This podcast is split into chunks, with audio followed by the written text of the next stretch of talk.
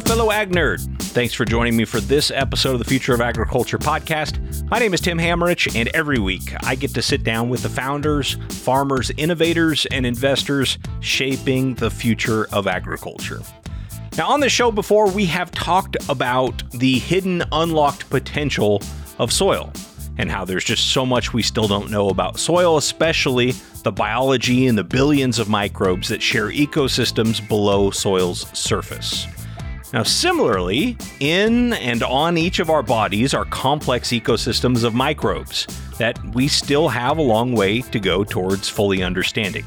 Many believe that, that understanding and manipulating this microbiome can unlock new tools for health. And that same thing is not only applicable to humans, but to all animals, including livestock. My guest on today's show is Chris Belknap, the CEO of Resilient Biotics, which is an early stage animal health company that develops microbiome derived live therapeutics for livestock. In other words, they analyze microbes that naturally live inside of cattle, and then they administer those that are most beneficial to make the cattle more resilient to certain diseases. Specifically, they're focused on a biological solution to bovine respiratory disease which is currently quite reliant on antibiotics. Resilient Biotics is a portfolio company of Fulcrum Global Capital, which longtime listeners of the show will remember have partnered with me on several episodes in the past. Now, what stands out about Fulcrum to me, and you'll probably be able to pick this up if you've heard their episodes on this show, is that their LPs or their investors in their fund are from production agriculture. They really care about solving real problems in the food system, often for producers. And one of the perks for you and I of these Fulcrum episodes is we get to hear briefly from the investors themselves first about what attracted them to the company and to the space the company is in. Then we dive into the entrepreneur story after that. So joining me on today's episode is Fulcrum venture partner John Perriam. He says part of what led them to Resilient Biotics is the fact that he and his venture partners, Dwayne Cantrell and Kevin Lockett, have been looking at potential companies who could help reduce reliance on antibiotics. One of the major themes that we've been taking a look at from the beginning of our existence is the removal of antibiotics from the food system. It's a global initiative to remove uh, unnecessary antibiotics from the food system. So we've been looking at a lot of different areas with that theme in mind. And the microbiome space is an area that we've spent a lot of time with. A big portion of the microbiome space in the animal health is, is through direct feed. So we've had lots of conversations over the last, call it 18, 24 months with companies in that space and never got deep with anybody sort of interested in what they're doing. It's sort of difficult to pull a lot of data out. Some of those companies are very early, some of them are beyond, frankly, where, where we would invest from a stage perspective. But we were interested in it. And it was actually through one of those conversations with the direct fed company that they introduced us to Resilient. As you just heard John allude to, there are a growing number of companies in this microbiome space. But certainly one of the unique aspects to what Chris and the team are doing over at Resilient is focusing specifically on the respiratory tract. They're not looking at it from the direct fed space, although their platform wouldn't prohibit that necessarily.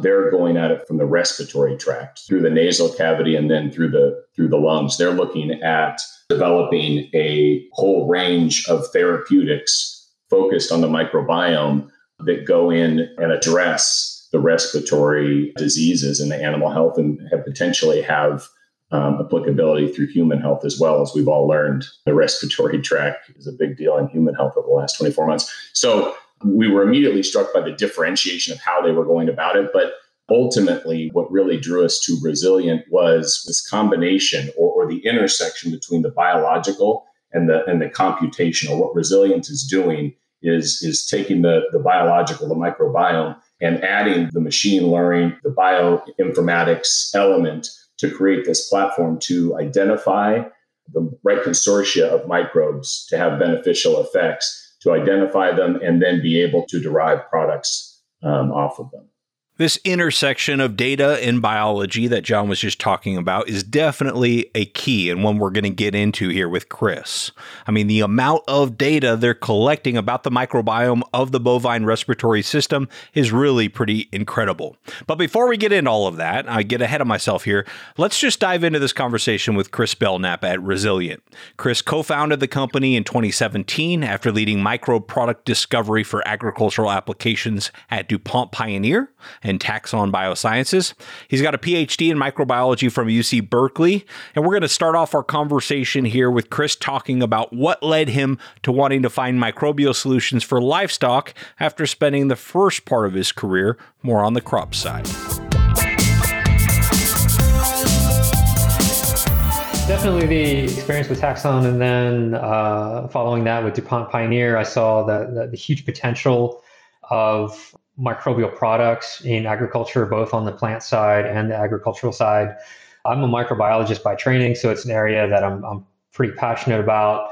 And when I started working more with animals in those roles, it really became clear that the industry is, for example, very dependent on antibiotics, is also very impacted by diseases and by areas in which microbes, both good microbes and bad microbes, play a, a really big role. And so I took from that that there's got to be immense opportunity here in agriculture for um, microbiome based products and innovative research in the microbiome space to basically generate new solutions for farmers.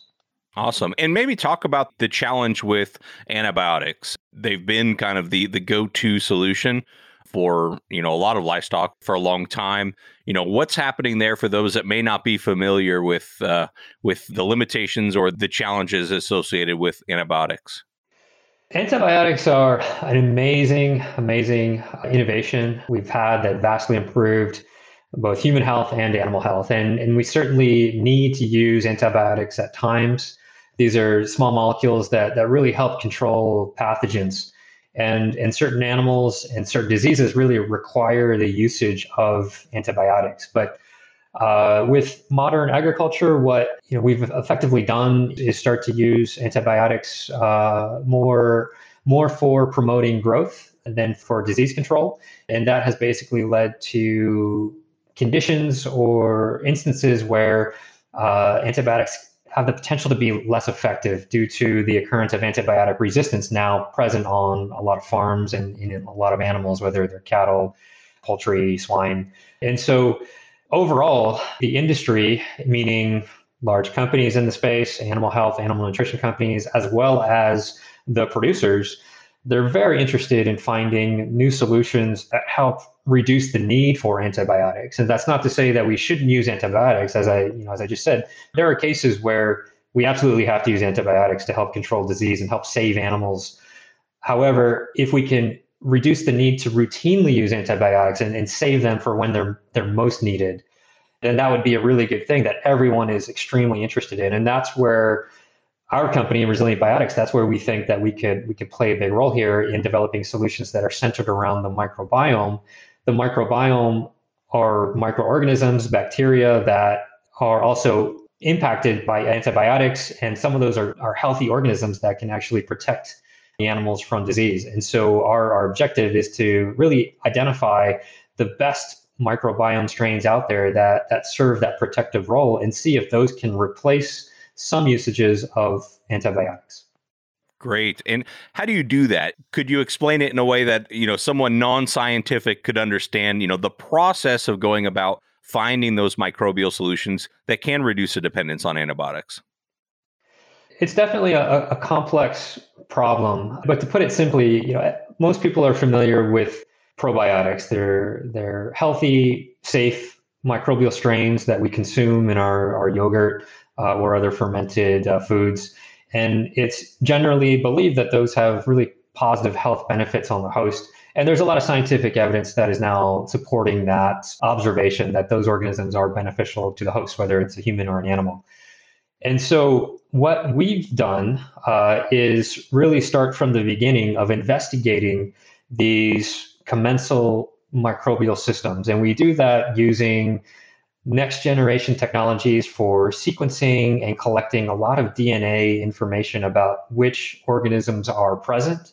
And then we mine that data and do a lot of analyses, uh, statistical machine learning analyses to really parse through the complexity. There's a lot of organisms there. That's the one thing that that really makes this question hard to address and and certainly still uh, a research challenge is that the microbiome is filled with unique strains and organisms that we first have to identify and then identify patterns of how those organisms can help promote health. And so we, we have computational methods to help identify those organisms that are beneficial to the host. And then we move into the lab where we isolate specific strains, test for function that we're interested in, and then we provide those strains that we've isolated back to the host like a probiotic. But what's different about what we're doing is that we're focused on respiratory diseases in the respiratory tract.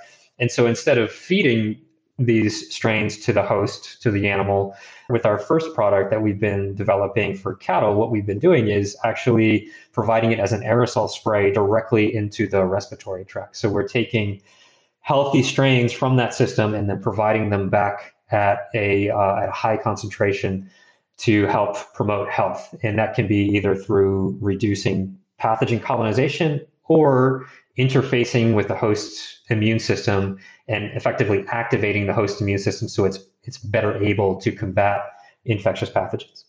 Interesting. And so the spray delivery, how is that different from how uh, these cattle producers are, you know, delivering antibiotics? So what would be the difference in sort of the the user experience, for lack of a better term?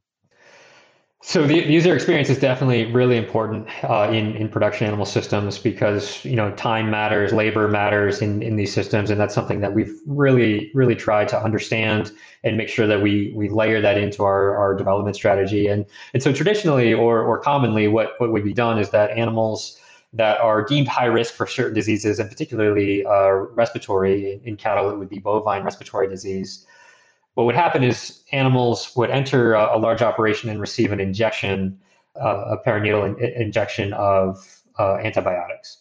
What we're developing is more like a vaccine, and vaccines can be injected. They can also be introduced as a nasal aerosol. So both of those delivery systems exist in animal health, and we're using the nasal aerosol approach with our uh, microbiome product.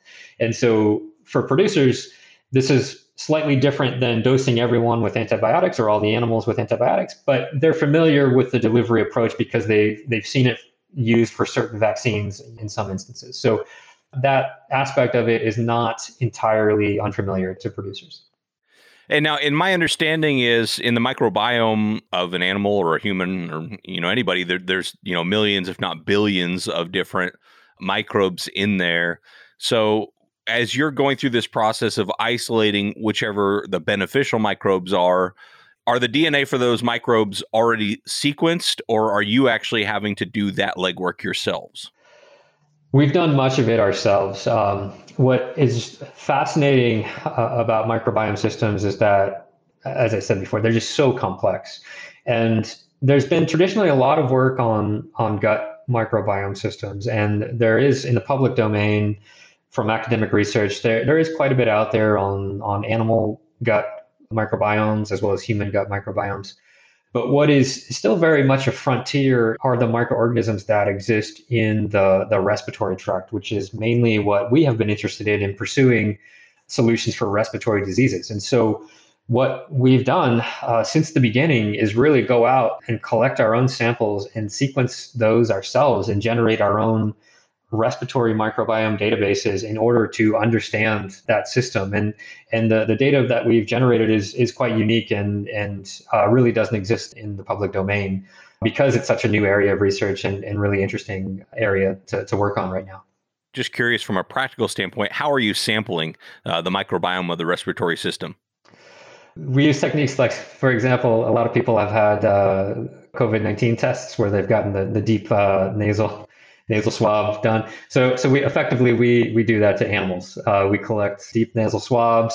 We also collect samples from uh, the throat area, the trachea, and the oral cavity. There's often quite a bit of crosstalk between the oral cavity and the, the respiratory tract. And so basically, we, we use swabs and, and we, we work with veterinarians and feedlot uh, managers and employees in the case of beef to collect these samples that we've utilized to generate these, these databases. This unique database of respiratory microbes that you're building, how big is that? Just to give us a sense of like how much data comes from, you know, this process.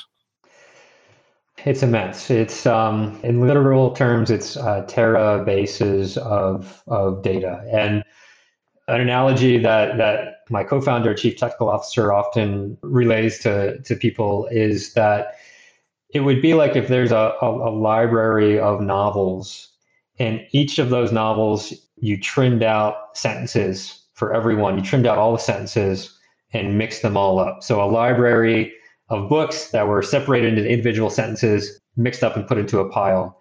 And now computationally, we we go back and reconstruct all the books. So that's that's sort of the, the, the complexity of the problem. And even just with one animal, that type of complexity exists. There, there's potentially thousands of microorganisms there, and we get little bits of, of information from each one that we then have to piece back together. So the size of, of the database is immense for the microbial portion. We also collect a lot of data on, on the animal, on the host. And uh, one piece of data that we collect is the genes that are turned on by the host throughout the course of disease progression.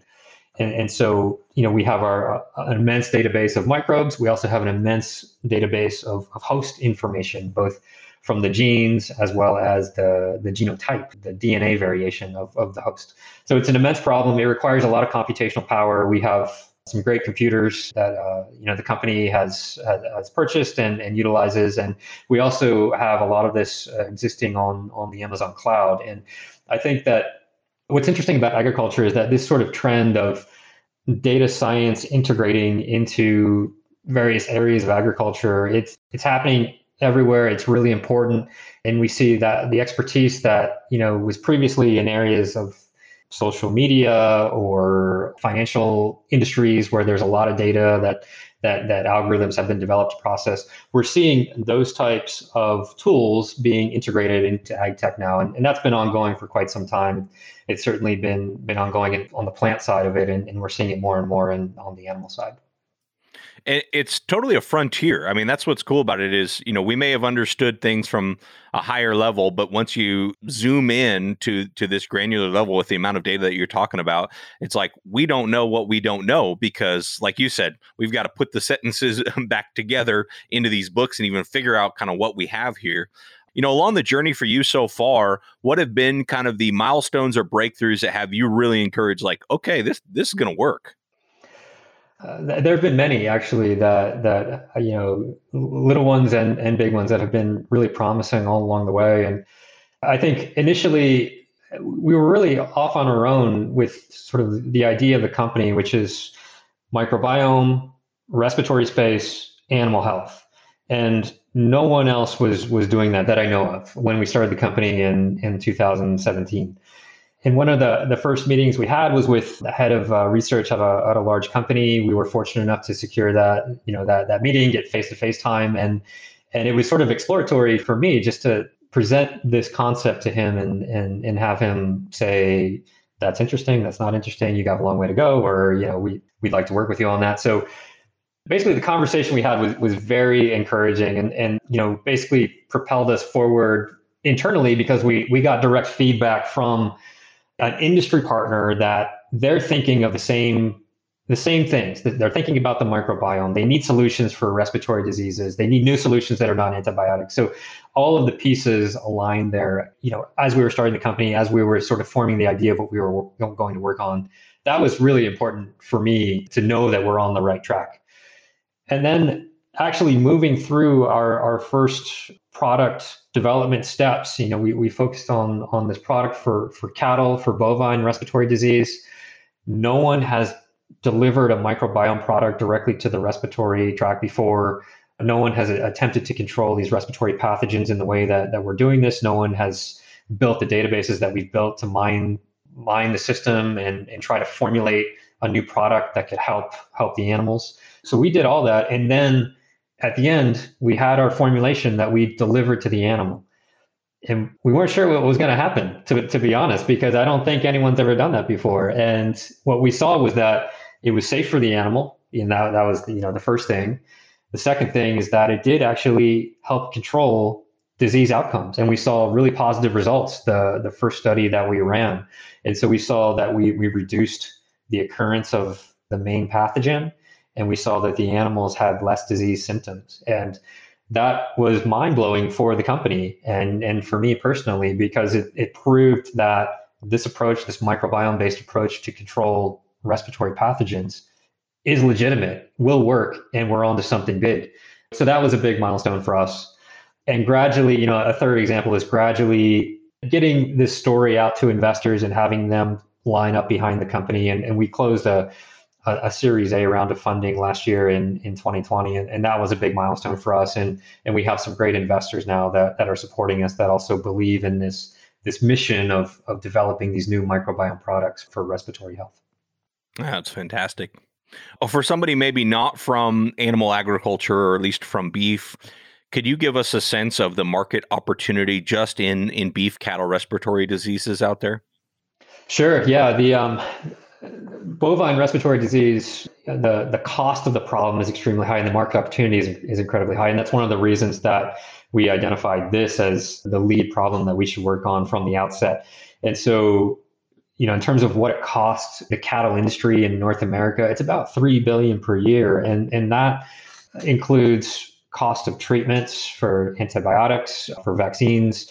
It includes cost of labor of managing sick animals.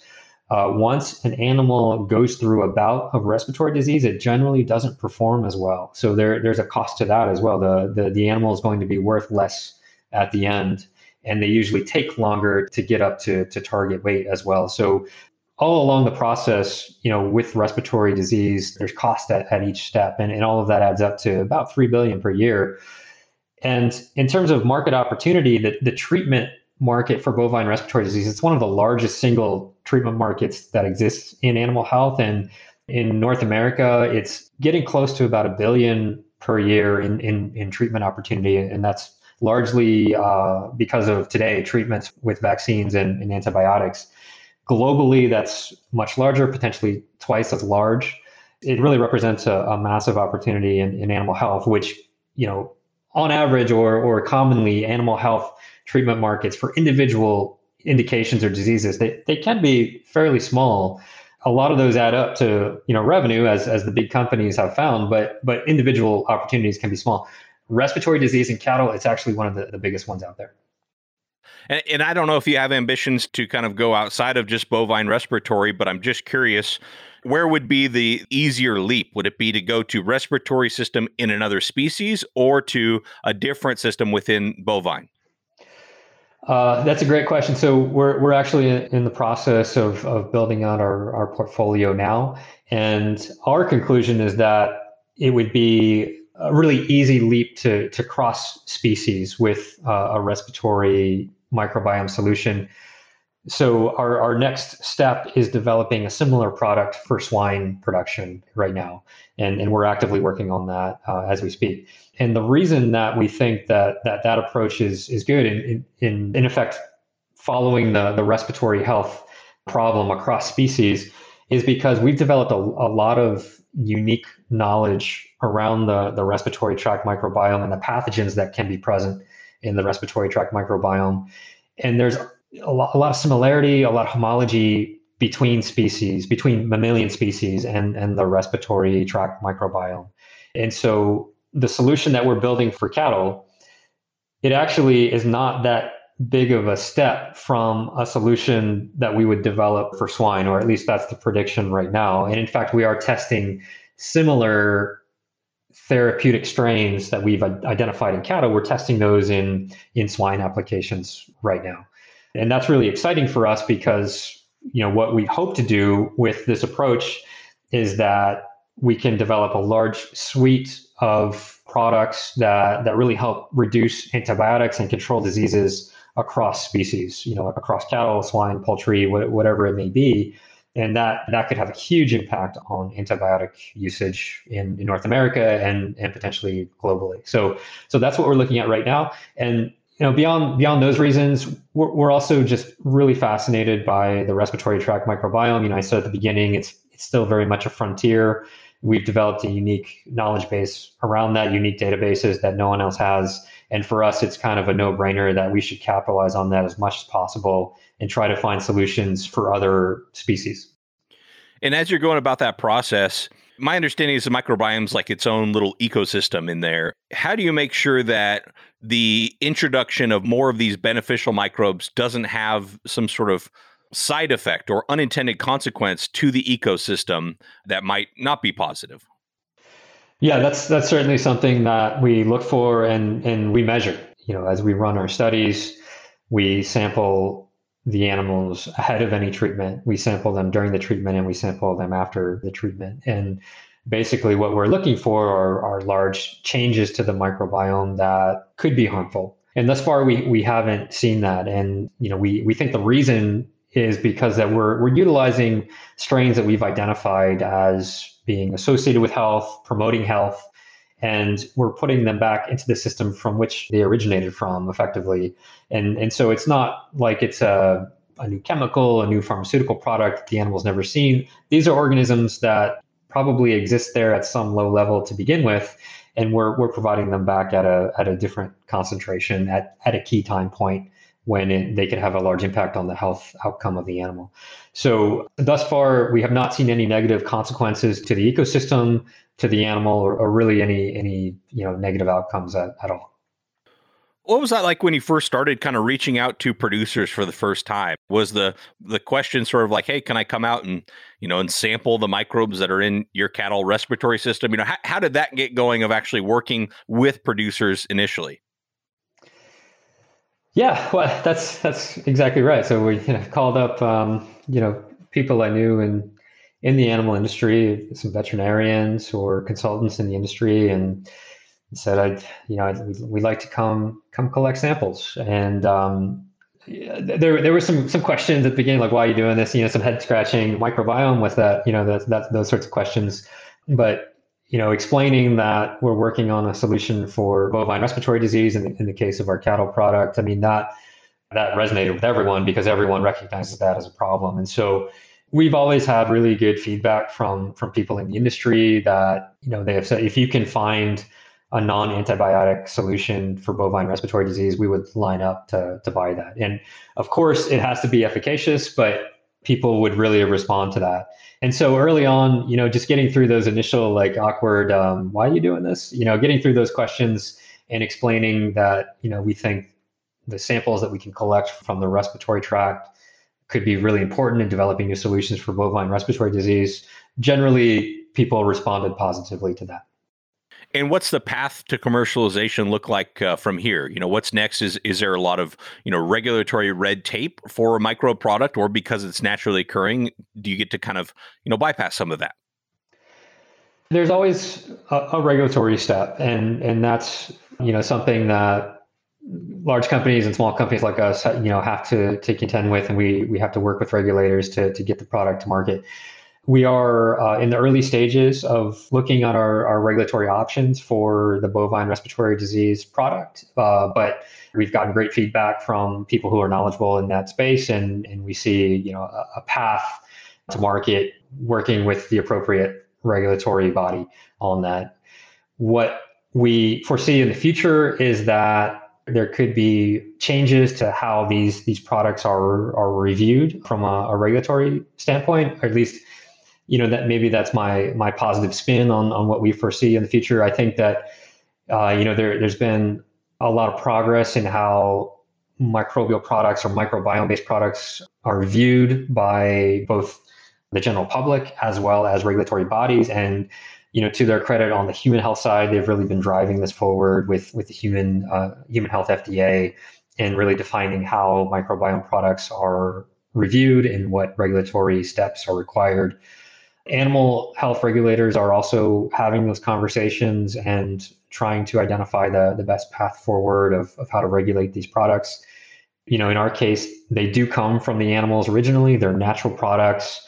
Uh, they're not chemicals that could end up in the food chain and you know in, in in the final product that goes into the supermarket so so all of those factors are being taken into account as we we think about how to review microbiome products there's a framework that's in place right now but i suspect that over the next few years there there's going to be changes to how these types of products are are examined by the regulatory bodies in animal health when do you expect customers to be able to buy the product? And will it be kind of an over the counter type product where they have to go through a veterinarian? How does that part work?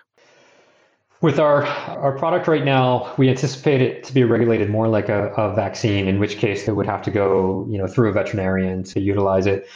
In our pipeline, we're looking at development of you know other types of products or different forms of a product that that may have a more of a, a feed additive type of of regulatory oversight and those could be different. But but for right now our, our lead product uh, would be overseen by a, a veterinarian. And in terms of path to market so you know average timing of getting through the regulatory and, and and getting to commercialization from the point we are now is about three years so that's that's when we expect something like this to be on the market there are potentially opportunities to have earlier approval. Most commonly, that's used for emergency scenarios where there's maybe a, a new disease, a new virus, and and you know a, a, vaccine can be manufactured relatively quickly. So so those types of pathways do exist, and uh, we're also looking at that for for our product. You know, we think that if we can replace antibiotics, that you know it could be viewed as as something as as fairly urgent to help reduce resistance on on farms we won't be able to make that decision ourselves. We'll have to work with the regulators, but but there could be options to help shorten that timeline and and get it to market. I know with crops among producers there's a bit of a stigma with microbial products like oh yeah everybody's trying to show up with that you know new microbe that's supposed to boost my yield and it never works type of thing and uh, you know it's not exactly, but but anyway, there's a little bit of a stigma with microbial products. Is it that way on livestock, or is uh, you know livestock? It seems to not have had so many of these products show up over the years that maybe it's uh, you know it doesn't carry quite that stigma. It, maybe it's not it's quite as, bad as that. However, there are products that are not regulated that can be commercialized, and there are a number of those on the market that feedlot managers have to sort of wade through and decide if they're going to test those and then evaluate if they actually work. We are not developing that.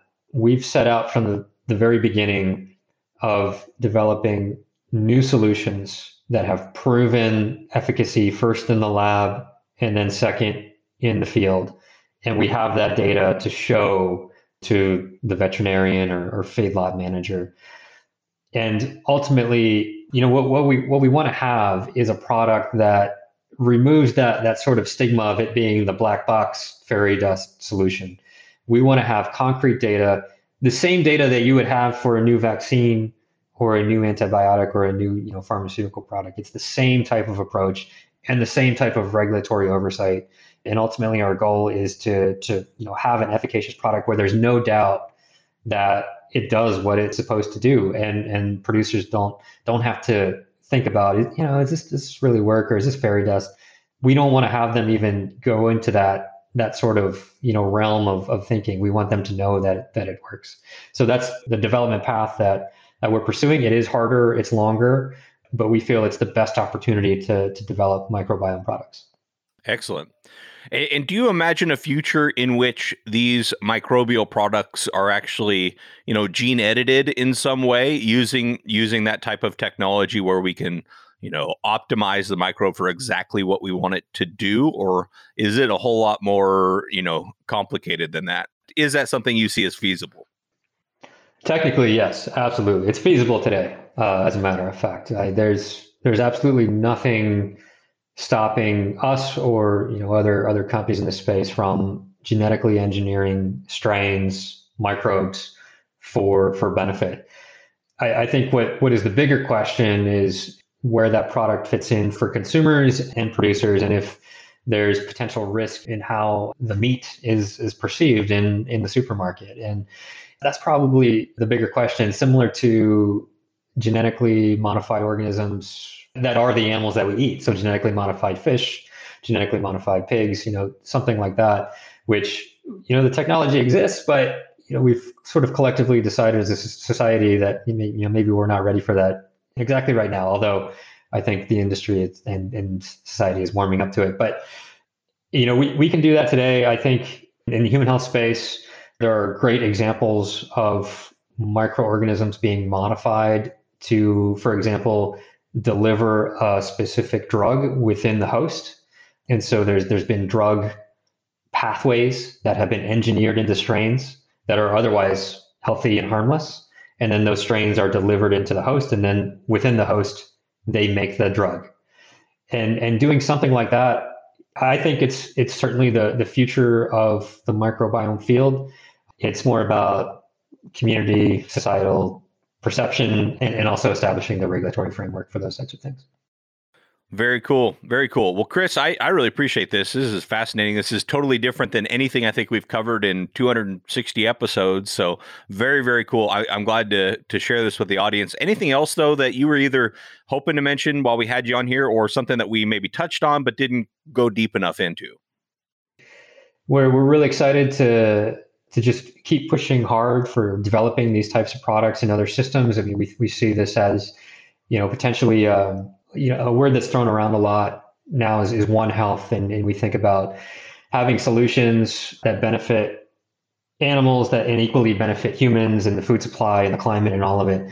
And we very much see what we're doing as that, or at least we aspire for it to be that, where the these microbiome products, they're, you know, for one disease indication in, in, in cattle, yes, but what we're actually doing is developing a replacement for antibiotics that can decrease uh, inefficiencies on the farm that helps bring more animals to market. So there's more food in the food supply chain. There's less resources required for growth and therefore there, it's better sustainability and ultimately improving outcomes like you know that, that that are important for the climate as well. So i think it, it may be a bit grandiose but you know these small products that we're developing now we see them as having this huge impact on on society overall in this one health movement and and that's that's where we'd like to be as a company and that's where we see ourselves as a company very cool. Thank you so much to Chris Belknap of Resilient Biotics for being on the show. Make sure you go learn more about them over at their website, resilientbiotics.com. I mentioned this episode to my wife, who's a veterinarian, and she was really excited about the potential possibilities here. She used to work out in western Kansas and worked on cattle, and so she knows what a big challenge this is. And hey, I also need to mention that Resilient Biotics was the grand prize winner of the Beef Alliance Startup Challenge that we talked about on this podcast back in episode 236.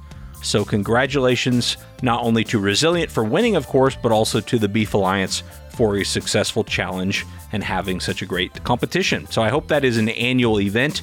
Uh, go back and listen to 236 if you haven't. If you enjoyed this episode, you'll really get a kick out of that because this has kind of come full circle.